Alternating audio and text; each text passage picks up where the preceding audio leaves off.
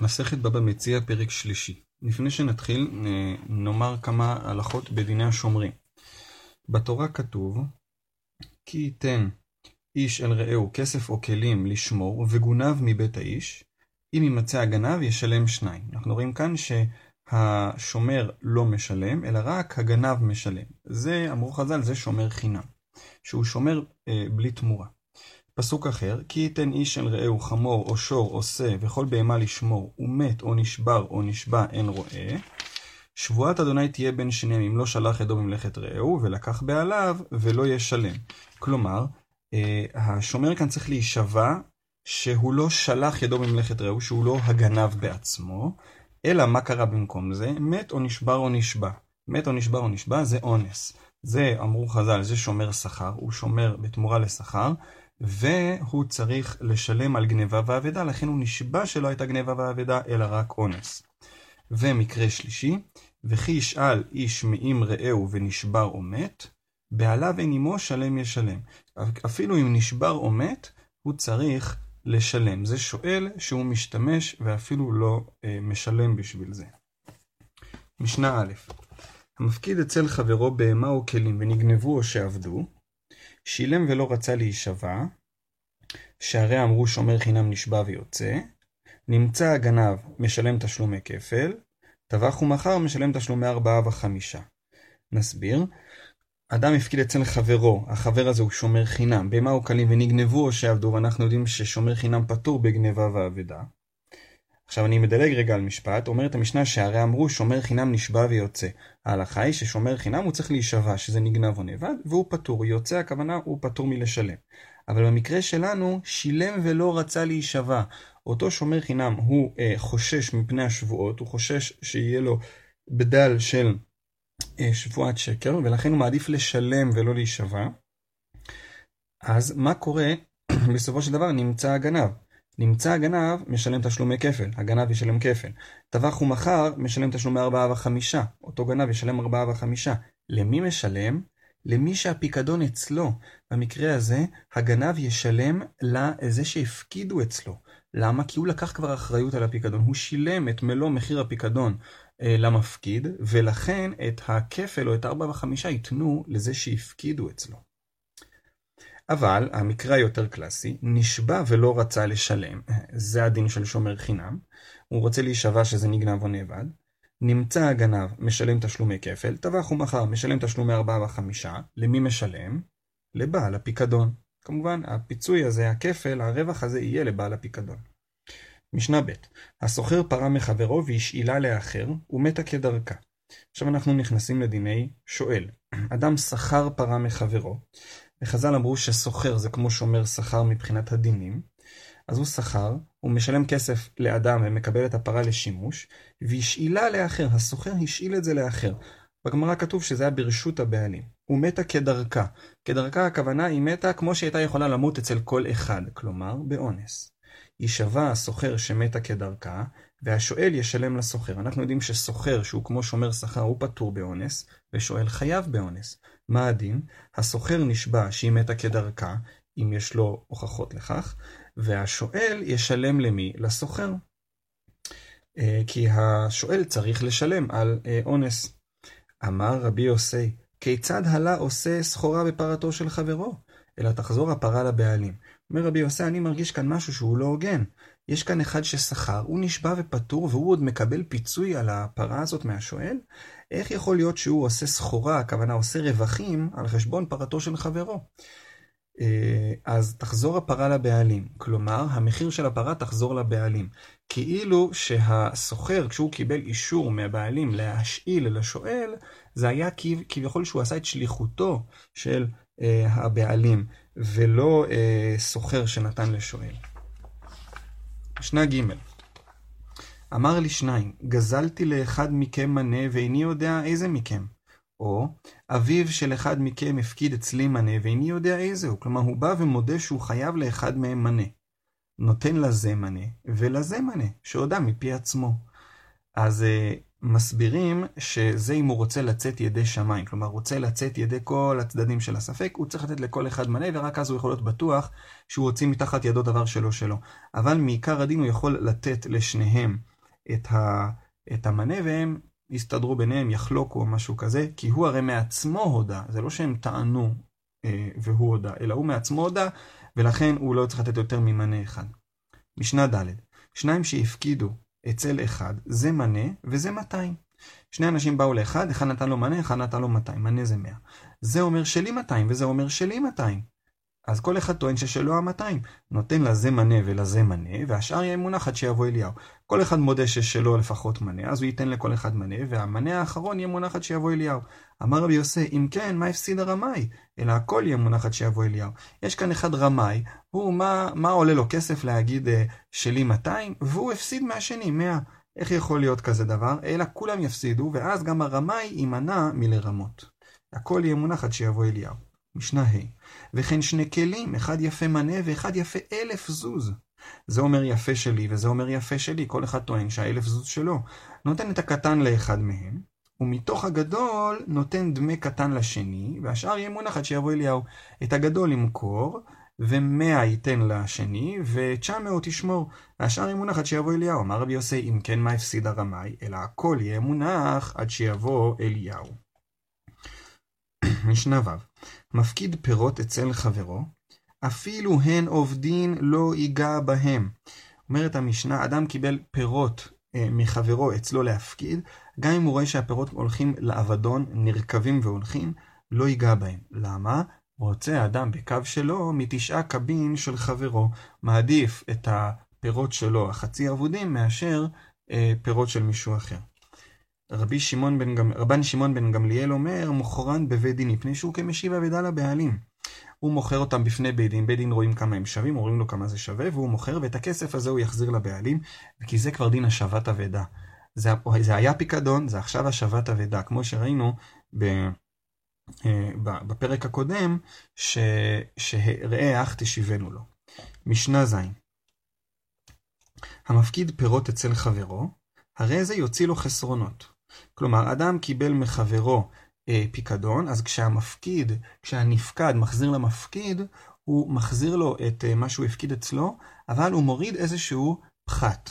מדובר כאן שאת הפירות שהביא המפקיד, ערבב הנפקד אצל פירותיו. איך הוא יחזיר לו? הוא צריך להוריד לו כמה חסרונות. לחיטים ולאורז, תשעה חצאי קבין לקור. על כל קור שהוא קיבל הוא מוריד לו תשעה חצאי קבין, שזה 1 חלקי 40. וזה מכל מיני חוסרים של עכברים וריקבון. לשעורים ולדוחן, תשעה קבין לקור, זה 1 חלקי 20. לכוסמין ולזרע פשטן, שלוש שאים לקור, זה 1 חלקי 10. הכל לפי המידה, והכל לפי הזמן. כלומר, ככל שיש יותר קוראים, הוא מוריד לו יותר פעמים את, ה, את האחוז הזה, והכל לפי הזמן, כלומר, כל שנה הוא מוריד לו שוב את האחוז הזה. אמר רבי יוחנן בן נורי, וכי מה אכפת להן לעכברים? הלא אוכלים בין מהרבה בין מקמעה. אלא אינו מוציא לו חסרונות, אלא לקור אחד בלבד. אומר רבי יוחנן בן נורי, החיסרון הוא לא באחוזים. החיסרון הוא על זה שיש עכברים בארץ ישראל, והם אוכלים, הם נמצאים באופן שווה בכל מקום. והם אוכלים מכל כמות שהם פוגשים, בין אם זה כמות גדולה, בין אם זה כמות קטנה, הם אוכלים מה שהם יכולים, לא מעבר לזה. ולכן, אם הוא הפקיד אצלו אפילו הרבה קורים, מוריד לו מקור אחד את, ה, את, הדבר, את הכמויות האלה. תנא קמא סובר שזה לא עובד ככה, ככל שיש יותר תבואה, יש גם יותר עכברים. רבי יהודה אומר, אם הייתה מידה מרובה, אינו מוציא לו חסרונות מפני שהן מותירות. כלומר, אם מדובר כאן במידה גדולה, אה, בגמרא כתוב שזה עשרה קוראים ומעלה, אז אה, הוא לא מוציא לו חסרונות. למה? מפני שהן מותירות. יש הרבה הסברים מה זה מפני שהן מותירות. אחד ההסברים זה בגלל שכאשר המפקיד מביא עשרה קוראים, הוא מביא קצת יותר, הוא מביא גדוש. וכאשר הנפקד מחזיר, הוא לא, הרי לא רוצה להפסיד, אז הוא מביא בדיוק עשרה קוראים בחזרה. אז ההפרש בין עשרה קוראים קדושים לעשרה קוראים בדיוק, זה בדיוק אה, או בערך הפחת. במקרה כזה אל תוריד לו פחת, כי הוא הביא לך מראש קצת יותר ממה שאתה מחזיר לו. משנה ח' יוציא לו שטות ליין. אדם הפקיד אצל חברו יין, אז, והוא שם את היין בחביות שלו, המפקיד, הנפקד שם את זה בחביות שלו, אז לא יחזיר לו את כל היין, אלא יוריד לו שטות. שטות זה 1 חלקי 6, אה, כנגד מה שהקנקנים בולעים. רבי יהודה אומר, חומש. אצל רבי יהודה במקומו היו שם קנקנים שבלעו עוד יותר. יוציא לו שלושת לוגין שמן למאה. כלומר, אה, בשמן הוא מוציא לו שלושה אחוז. על מה? לא גומחצה שמרים, לא גומחצה בלע. שמרים זה החלקים שאי אפשר להשתמש בהם שהם שוקעים, ובלע מה שנבלע בקנקנים, בחביות. אם היה שמן מזוקק, אינו מוציא לו שמרים. אם כבר הוא סינן את השמן לפני שהוא נתן לו את זה, אז לא יוציא לו שמרים, כי הוא לא הביא לו שום שמרים. אז רק יוריד לו אחוז וחצי על בלע. אם היו קנקנים ישנים, אינו מוציא לו בלע. קנקנים כבר בלעו, הם כבר התמלאו, לא יכולים לבלוע עד אינסוף. לכן לא יוציא לו על בלע. רבי יהודה אומר, אף המוכר שמן מזוקק לחברו כל ימות השנה, הרי זה מקבל עליו לא גומך צע שמרים למאה. כלומר, מדובר כאן על אדם שקנה אה, הרבה שמן מחברו בתחילת השנה, שם מדובר היה על שמן רגיל. כלומר, שמן שיש בו שמרים. ואז החליט המוכר, זה שנותן את השמן, לתת אה, שמן מזוקק. במקרה כזה, זכותו של המוכר לתת שמן מזוקק, ובאמת, הרי זה מקבל עליו, הקונה מקבל עליו הפסד של לא גומך צע שמרים ולמאה. כיוון שהוא החליט, המוכר הביא לו שמן מזוקק, הוא יצטרך להביא לו לוג וחצי פחות ממה שהם, אה, לוג וחצי למאה, כלומר אחוז וחצי פחות אה, ממה שהם תכננו מראש. משנה ט' המפקיד חבית אצל חברו, ולא ייחדו לה הבעלים מקום, וטלטלה ונשברה. אז אה, אדם הפקיד אצל חברו חבית, ולא אמר לו תשים את זה דווקא פה, אלא תשים את זה במחסן שלך. עכשיו, אה, הנפקד, זה שהפקידו אצלו, טלטל את החבית, עוד רגע נראה למה, והיא נשברה באונס, כלומר, החליקה לו מהיד. אם מתוך ידו נשברה לצורכה חייב, לצורכה פטור. כלומר, אם היא נפלה מתוך ידו ונשברה, אז אם הוא טלטל אותה לצורכו, נגיד כדי לעמוד עליה או כדי לעשות עליה ערימה, אז הוא חייב, זה נקרא שליחות יד, והוא חייב על כל החבית. לצורכה פטור, נגיד הוא העביר אותה מהשמש לצל, אז הוא פטור, כי הוא בסך הכל עשה לטובת בעל החבית, וזה הרי אונס. אם מי שהניחה נשברה, בין לצורכו, בין לצורכה פטור. אם אחרי שהוא הניח אותה היא נשברה, אז זה כבר לא נחשב שהוא שלח יד, וגם אם עכשיו יקרה לזה אונס, זה כבר לא קשור אליו. ייחדו לה הבעלים מקום וטלטלה ונשברה, בין מתוך ידו ובין מי שהניחה, לצורכו חייב, לצורכה פטור. כלומר, אם הבעלים ביקש שזה יהיה דווקא במקום מסוים, וכמובן שהנפקד הסכים, ואז טלטל והיא נשברה, אז, אה, אם, אז בין אם זה היה מתוך ידו, בין אם זה אחר שהוא הניח את זה, אפילו חזרה באותו מקום שהם דיברו מראש, אם הוא טלטל את זה לצורכו, חייב. כי זה כמו דין של גזלן, וההלכה בגזלן זה שהבעלים צריך לדעת שהחזירו לו את הגזלה. גם אם הוא לא ידע שלקחו לו את הגזלה, הוא צריך לדעת שהחזירו לו את הגזלה. ופה אתה עדיין לא הודעת לו שהחזרת את החבית למקום, ולכן הוא יהיה חייב גם על אונסים שיקרו אחרי שהוא הניח את זה. אבל אם הוא טלטל את זה לצורכה, פטור. משנה י' המפקיד מעות אצל חברו, צררן והפשילן לאחוריו, או שמסרן לבנו ולביתו הקטנים, ונעל בפניהם שלא כראוי, חייב. שלא שמר כדרך השומרים. אז איך שומרים על מעות? אדם נתן מעות לחברו, אפילו אם זה שומר חינם. אבל החבר פשע בשמירה, כלומר גם שומר חינם יש לו אחריות לשמור כדרך השומרים. אם למשל את המטבעות האלה הוא קשר בתוך צרור והפשילן לאחוריו, ומישהו בא מאחוריו וכייס אותו, אז הוא לא שמר כמו שצריך. או שמסרן לבנו או לביתו הקטנים, השומר נתן את זה לבנו וביתו הקטנים, הם לא יודעים לשמור. או נעל בפניהם שלא כראוי, או שזה בפני בנו וביתו, או שהוא שם את זה במקום ולא נעל כראוי. חייב שלא שמר כדרך השומרים. ואם שמר כדרך השומרים, פטור. משנה י"א המפקיד מעות אצל שולחני, אם צרורין לא ישתמש בהם, לפיכך אם עבדו אינו חייב באחריותן, מותרים להשתמש בהם, לפיכך אם עבדו, חייב באחריותן.